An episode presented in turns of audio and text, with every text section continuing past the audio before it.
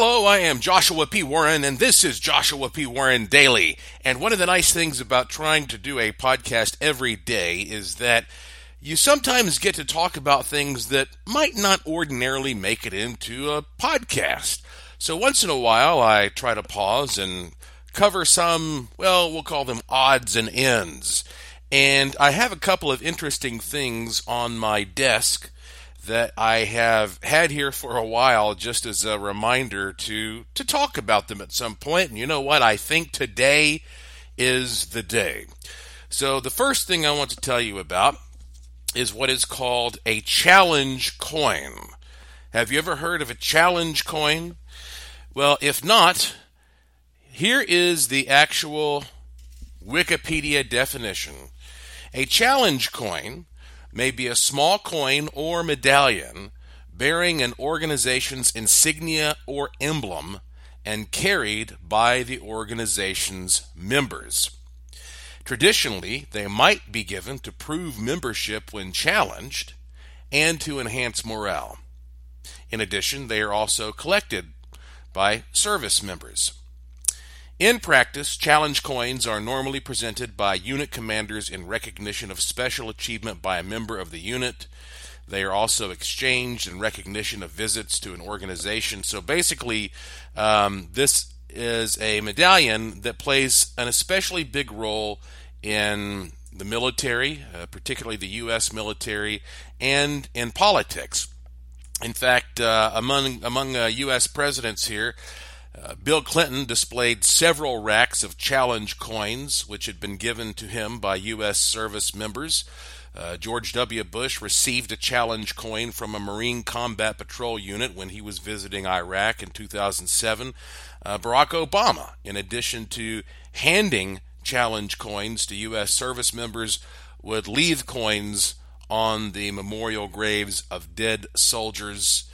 Um, of course, President Trump has his own challenge coin, which has got uh, sort of a banner at the bottom, which is pretty cool because it allows it to sort of stand up. But there is this practice in the military, and I've never been in the military, but I've heard about this for years, where it's just called challenging. And this is something that is often done during, you know, social playtime at a local bar or something like that when you have a bunch of military people and they're letting off some steam. And somebody in the midst of this can whip out a challenge coin and maybe even use the coin to sort of rap on the table to get everybody's attention and then challenge everybody in the room to produce their own coin that represents you know the unit they're with or, or whatever and so uh, everybody who is able to produce a challenge coin at that point um, is able to uh, have a drink bought for them by somebody who can't produce a challenge coin. All right, so it's kind of like a way of getting a free drink. Or, you know, there are variations on this. Like, for example, you could uh, have a challenge where you, you rap on the table and people pull out their challenge coin and whoever has a challenge coin that was given by the highest ranking officer uh, is the person that everybody has to drink uh, everybody has to buy a drink for you know? So like if you know if you have an admiral that gave you this oh boom you know uh, everybody's got to buy you a drink. And and so there are all these little games that people play with these challenge coins and there are rules about you know what is and is not acceptable. Like for example, uh, you can't have it on like a belt buckle or something like that, uh, or it doesn't count. You know, there are certain ways it has to be presented. You can't drill a hole in it. I think maybe you can have it on a necklace. I think that might be okay. So anyway, eh, like I said, it's just a funny little um, subculture that is especially prevalent among the military to have these medallions, and they're pretty cool. And I've never had one. I've I've only heard about them, and so recently I was doing some research about Asheville, North Carolina, which is the city where I was born and raised, of course. A very haunted place, a place that plays a major role in my life because I think that, you know, really the the, the critical moment for me was writing the book Haunted Asheville, and of course now I have the Haunted Asheville Ghost Tour, uh, Ghost Tours, and the Asheville Mystery Museum, and all that. And um, I am almost embarrassed to say that uh, maybe I'd read this before, but I just I didn't realize that there is a submarine out there called the USS Asheville, and it's named after Asheville, North Carolina. And uh, for those of you who aren't familiar with Asheville, it's spelled A S H E V I L L E, uh, named for a governor of North Carolina, Samuel Ashe. And so uh, I started researching this ship, the USS Asheville. As it turns out, there have been four ships in the U.S. Navy named the USS Asheville. The first one was a gunboat that served in the Caribbean and off the China coast and was sunk by Japanese forces early in World War II. The second one was an Asheville class patrol frigate. It served on the East Coast doing escort duties during World War II. The third was a high speed gunboat that served in the Vietnam War. But the one that is currently in service the USS Asheville SSN 758 is a Los Angeles class submarine. And in fact, here's what it says if you click on USS Asheville SSN 758. Uh, it says it is a Los Angeles class fast attack submarine. She is the fourth vessel of the United States Navy to be named for Asheville, North Carolina. The contract to build her was awarded to Newport News Shipbuilding and Dry Dock Company. Okay, and uh, then it gives all kinds of little info, and it says it was fitted with a developmental advanced mine detection system, high frequency active sonar array, uh, with transmitters and receivers in the sail, and in a disc shaped chin sonar dome beneath the hull at the bow. The system is used for target detection, mine avoidance, and bottom navigation. After a highly successful testing period, the system was removed during an overhaul in 2003. So, anyway, this thing is currently uh, probably somewhere there in the Pacific, prowling around the USS Asheville, and the banner for this submarine is actually the flag for the city of Asheville which shows the silhouette of the cap of our iconic city building there in downtown Asheville. So it's, it's pretty cool. Well, so I bring this up because here I am, you know, clicking around and I find that there is a challenge coin for the USS Asheville. And so I'm taking a look at this challenge coin and when I saw one side of it, immediately I said, "Okay, I got to have one of these. This is this is this is way too cool. I have got to have one of these." I'm holding this coin in my hand right now. On one side of the coin, you actually see a depiction of a submarine uh, rising up out of the water with the froth underneath it. And at the top of the coin, it says USS Asheville SSN 758. And then on the bottom of that side, it says World's Finest Goat Locker. Now, I had no idea what the hell a goat locker is. So, of course, I looked that up.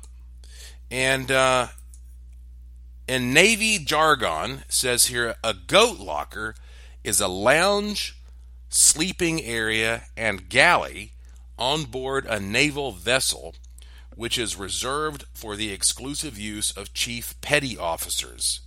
By tradition, all other personnel, including officers and even the commanding officer, must request permission to enter the goat locker.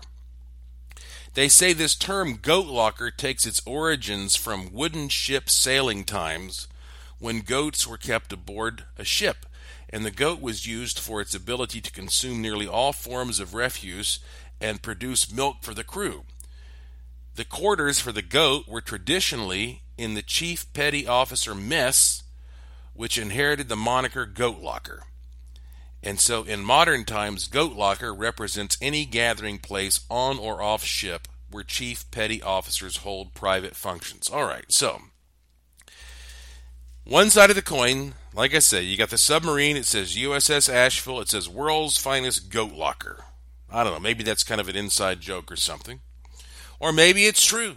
I seriously doubt it's true. It sounds more like a joke to me, but again, I'm not I'm not a guy with military experience. But it, see, it's the other side of this challenge coin that made me really want to have one of these. And mind you, these challenge coins, I mean, they go all the way back to like the Roman Empire. I mean, this is a tradition that goes way, way back. And so you, the idea with these coins is you really want to capture something about the essence of your organization. And side the other side of this coin is so kick ass. There is this menacing, grinning skull wearing a Navy man's hat. Uh, very well done. Very well done. He, I mean, he, he, looks almost like some kind of uh, a ghost officer of the Navy which is not surprising because the top of the coin on this side, the top of the challenge coin says, Ghost of the Coast. Wow! How awesome is that? Can you believe that? That here I am, rooted in this town that is famous for being haunted. Where I have the haunted Asheville ghost tours, and I've written all these books and everything. And sh- sure, the, even the Navy, even the Navy has a challenge coin with this, you know, spooky image and says Ghost of the Coast. But here is what really pushes it over the edge. Here's what's on the bottom of this, this side of the coin it says, Evil is our middle name. I told you Asheville spelled A S H E V I L L E. And you may or may not realize that I wrote a novel many years ago called The Evil in Asheville. And so for them to have a coin that says Ghost of the Coast and Evil is our middle name is almost too synchronistic I mean, when it comes to my life, I mean, I just, you know, I think about my relationship with Asheville and how I've written, you know, all this ghostly stuff about it and how I wrote this novel, The Evil in Asheville. And then lo and behold, it turns out, yeah, there must be something, there must be some kind of a vibe about that town that was powerful enough that even the military captured it on this challenge coin. Ghost of the Coast and evil is our middle name right there around this grinning skull. Man, this is wild. It's, just too cool. It's just too cool. So, yeah, I, I, I, found this on the internet. I was like, gotta have it. So I bought this, and um, I have taken a picture of it, a picture of both sides. And if you want to see what this looks like, just go to my Twitter feed if you go to joshuapwarren.com, there's no period after the P. If you go to joshuapwarren.com, you'll see my section there where I have the live Twitter updates coming through, and you can just click there. Or if you're if you want to go directly, just go to at Joshua P Warren on Twitter and and check out these pics of this challenge coin for the USS Asheville currently in service. Ugh, just so just so weird and amazing, and I I cannot believe how much that my experience with Asheville has in common with the way that the USS Asheville is being treated by the Navy. It's it's it's amazing. Okay, so that's one thing.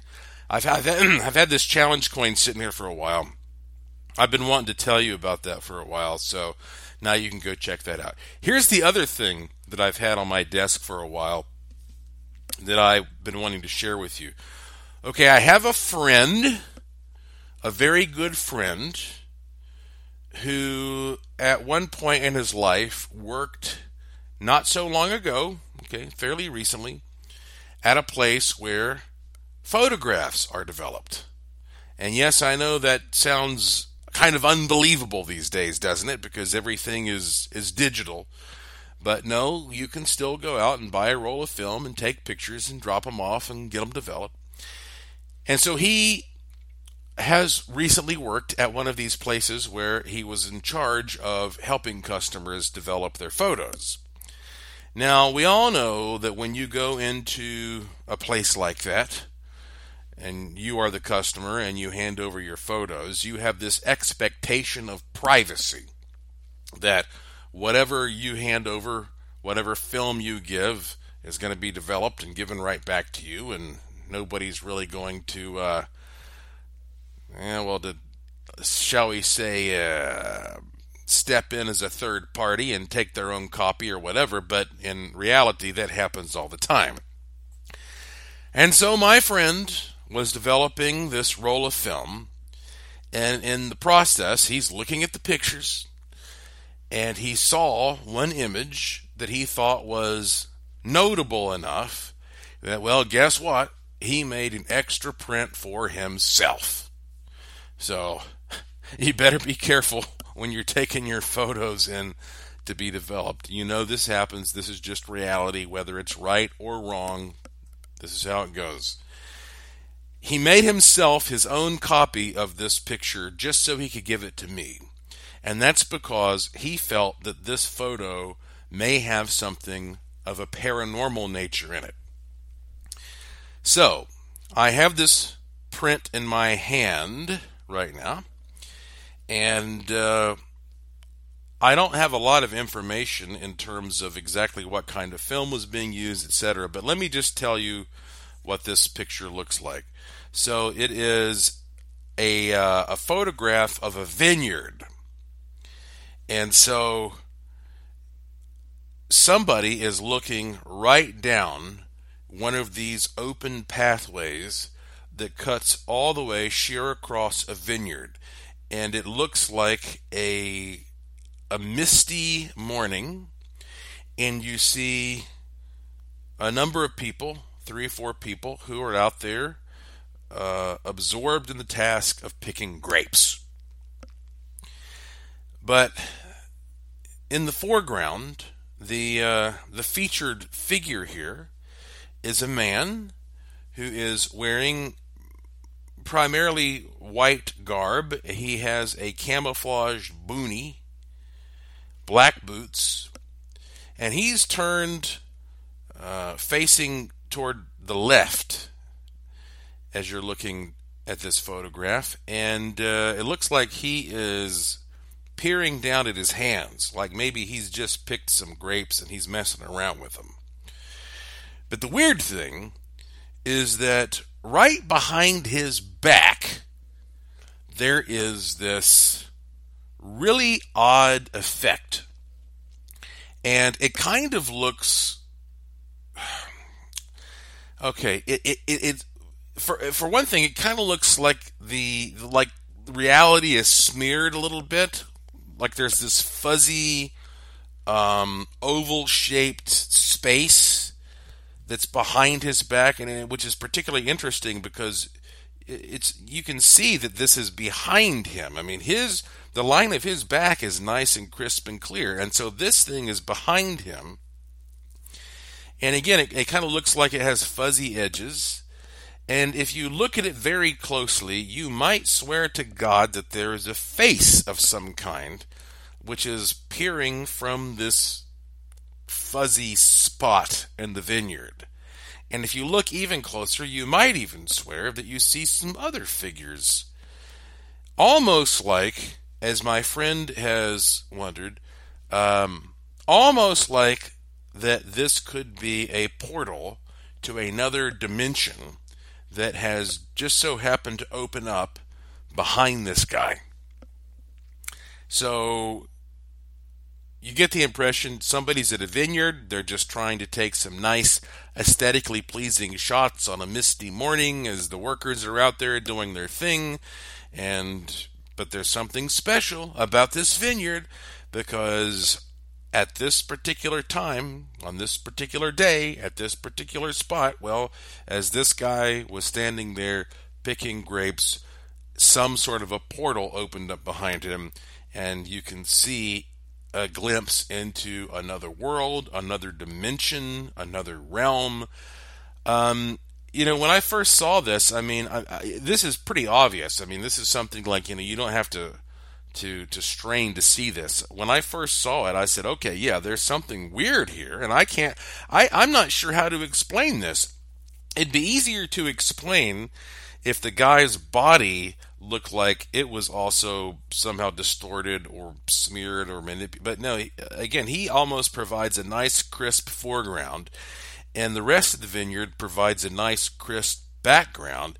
And this almost looks like it's just sort of in between. It's like another layer in here.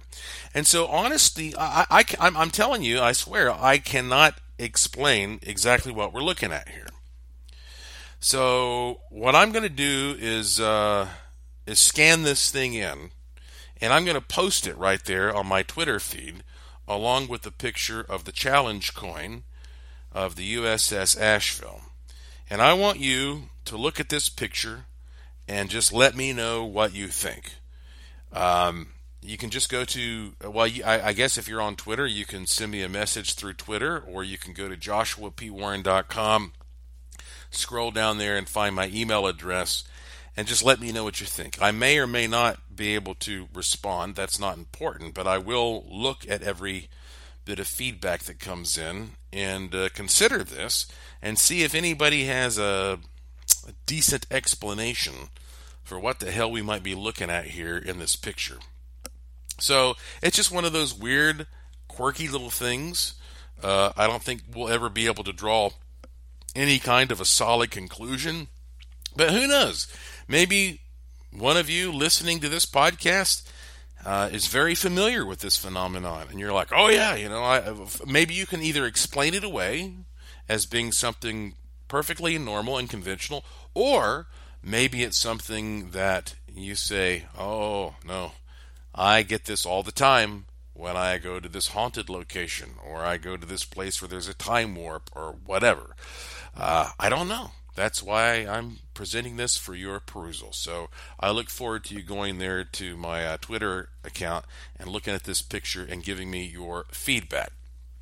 So uh, I'm about to wrap up this podcast, but I have got so much interesting stuff to share with you over the coming days as we head uh, toward Christmas and then the New Year.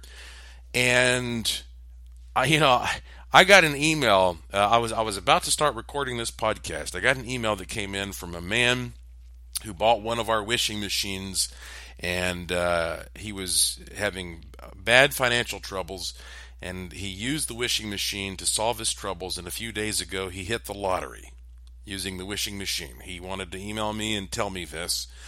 Um, he hit it for almost six hundred thousand dollars, and so I am um, clearing all of his information right now to tell you as much as I can about his experience. But this is just another example of what I tell you about if you get one of these machines and you're very serious about how to use it and you you use it properly, well the sky seems to be the limit. And this fella is now going to have a very merry Christmas and a happy new year so I'll be telling you a little bit more about you know how he did this and what he did soon. But you know this is one of the the great things about what's happening in the world right now. You know, I've been doing all this stuff with radionics and psionics and psychotronics and wishing machines, and just got back from this gathering of the Brotherhood, the League of Extraordinary Mad Scientists and Magicians, where we talked about how to use all this stuff for the betterment of uh, humankind. And then I get back and uh, I get this email from this guy who just, you know, like I say, hit the lotto using it. So, I mean, this stuff is real. This stuff is real. It's extremely exciting. And so uh, I have lots and lots more to tell you over the coming days. But for now, uh, best thing you can do is subscribe to my e newsletter at joshuapwarren.com. And uh, while you're there, um, well, go to the Curiosity Shop. See all the cool things I have there. Go to wishingmachineproject.com. Learn about the wishing machine. And remember that this podcast is called Joshua P. Warren Daily. It's always short, it's always free, it's independent. And um, if you click the link to this podcast, Joshua P. Warren Daily, on my website, well, you can subscribe through various means or just follow me on Twitter at Joshua P. Warren, at Joshua P. Warren, and I will tweet when a new one is available. So that's it for today. Thank you for listening. Thank you for your interest and support. Thank you for staying curious. And I will talk to you again soon.